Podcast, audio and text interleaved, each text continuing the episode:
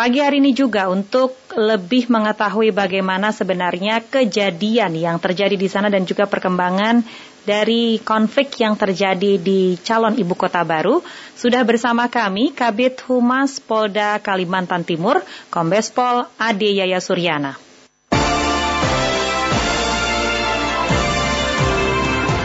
Pak Ade, selamat pagi. Selamat pagi Marisdi, selamat pagi Nusantara. Apa kabar Pak Ade? Baik, Alhamdulillah. Ya, Pak Ade, mungkin sebelum mengetahui kondisi sekarang seperti apa, sebenarnya kejadian sesungguhnya ini bisa disampaikan juga Pak? Karena masyarakat masih banyak yang bertanya, apakah memang benar ini hanya kebakaran yang terjadi atau memang ada amukan massa seperti yang diberitakan? Ya, jadi ini kejadian yang kemarin, itu hari Rabu itu kan memang ada kaitannya dengan kejadian penganiayaan, perkelahian yang mengakibatkan uh, pihak korban salah satu itu meninggal dunia. Hmm. Itu tanggal 9 itu Mbak ya. Iya, kejadiannya tanggal 9 ya, 9 Oktober. Ya, dan kepolisian itu langsung melakukan upaya hukum. Apa ya. penindakan, empat orang sudah dilakukan penangkapan dan bahkan dilakukan penahanan. Itu tanggal 10 itu Mbak. Hmm. Tanggal 10 udah ditangkap. Nah, kemudian ada gejolak dari pihak uh, korban ya. Akhirnya kan kepolisian melakukan upaya-upaya negosiasi, kemudian mendamaikan, melakukan dialog-dialog. Nah, bahkan tanggal sehari sebelum kejadian kemarin ada pembakaran itu, ya. itu ada pertemuan Kapolda hadir, Pang, Pangdam hadir, Bupati, tokoh-tokoh masyarakat hadir di sana. Nah, namun kita tahu ketahui bersama hari Rabu itu ada pergeseran kurang lebih 100 orang lah, 100 orang itu dari uh, masyarakat uh, Kabupaten sebelah dari Kabupaten Pasir, hmm. itu mereka melakukan upaya-upaya. Kalau menurut kami kan ya sebenarnya kan para pelaku kan sudah dilakukan penangkapan. Jadi uh, memang tidak ada lagi pelaku lain gitu untuk sampai saat ini kan gitu. Mungkin mereka apakah miskomunikasi atau bagaimana mereka berupaya mencari para pelaku itu. Tapi selama proses negosiasi, apa sebenarnya yang menjadi kendala di masyarakat sehingga akhirnya mereka nampak e, begitu alot begitu sampai dengan sore hari berlangsungnya? Ya, saya kira oh, kalau dialog-dialog sebelumnya kan e, memang ada beberapa kesepakatan-kesepakatan. Nah, sekarang kita ini dialog antara aparat dengan ketua kelompok masyarakat itu? Iya, sama para pihak itu, semua hmm. tokoh-tokoh masyarakat yang yang ada di sana.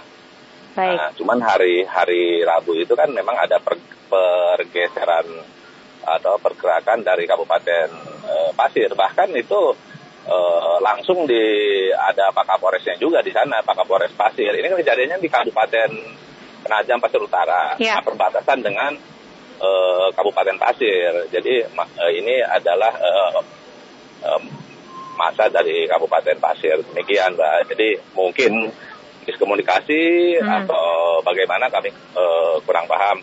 Baik. Nah, sekarang kami pihak kepolisian berupaya untuk menstabilkan situasi. Alhamdulillah semua lalu lintas uh, transportasi yang menghubungkan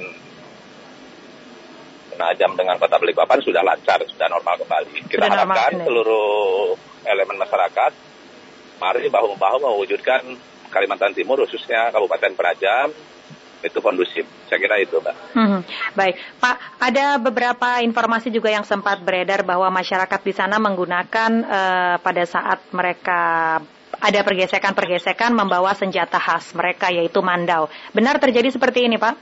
Ya, saya kira itu eh, kami melihat bahwa ada pergerakan massa, mereka menganggap itu adalah eh, benda-benda eh, adat ya, yang mereka katakan demikian. Nah, terkait dengan benda-benda adat, sebenarnya seperti apa? Apakah memang di uh, lokasi calon ibu kota ini memang benar masih ada hukum adat yang berlaku di masyarakat setempat? Ya, saya kira di seluruh wilayah itu kan namanya uh, ada tradisi itu kan masih ada. Uh-huh. Tidak hanya di Kalimantan, Kalimantan Timur, ya. Kan itu. Hmm. Di semua suku, semua adat kan ada. Tapi Dan, seberapa kental hukum adat ya, saya, ataupun juga ya, ya, uh, aturan-aturan adat di sana? Saya kira saya tidak etis untuk untuk menyampaikan itu, Mbak. begitu ya, Pak ya. ya. Tapi tapi sudah dikomunikasikan begitu, Pak Ade? Ya, saya kira kepolisian sangat serius untuk melakukan upaya-upaya itu, termasuk mengkomunikasikan, melakukan dialog-dialog, dan mendatangkan eh, pihak-pihak tokoh-tokoh yang sekiranya mampu dan bisa menjadi jembatan untuk memediasi mewujudkan situasi kamtibmas kondusif. Mohon doanya aja, Mbak. Hmm, baik. Dan pagi hari ini aktivitas masyarakat sudah uh, berlangsung normal seperti biasa? Ya, sudah, sudah alhamdulillah.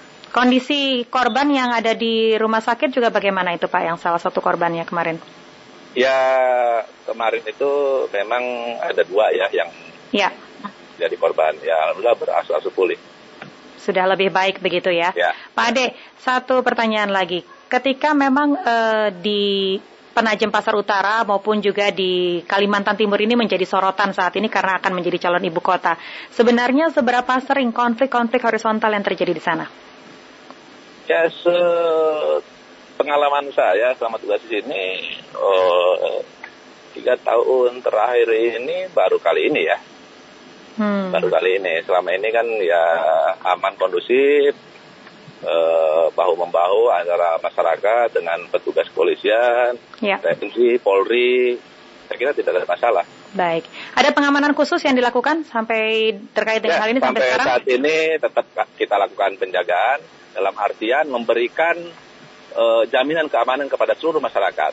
Kepolisian memberikan jaminan dibantu dengan uh, eh, TNI mewujudkan uh, situasi secara umum khususnya di Penajam. Jangan sampai ada kekhawatiran dari masyarakat untuk melakukan aktivitas kegiatannya. Demikian, Mbak. Baik. Pak Ade, terima kasih sudah bergabung bersama Pro 3 pagi hari ini. Selamat pagi, Pak. Selamat bertugas Selamat kembali. Pagi. Terima kasih. Selamat pagi. Demikian perbincangan kami dengan Kabit Humas Polda Kalimantan Timur, Kombes Pol Ade Yaya Suryana.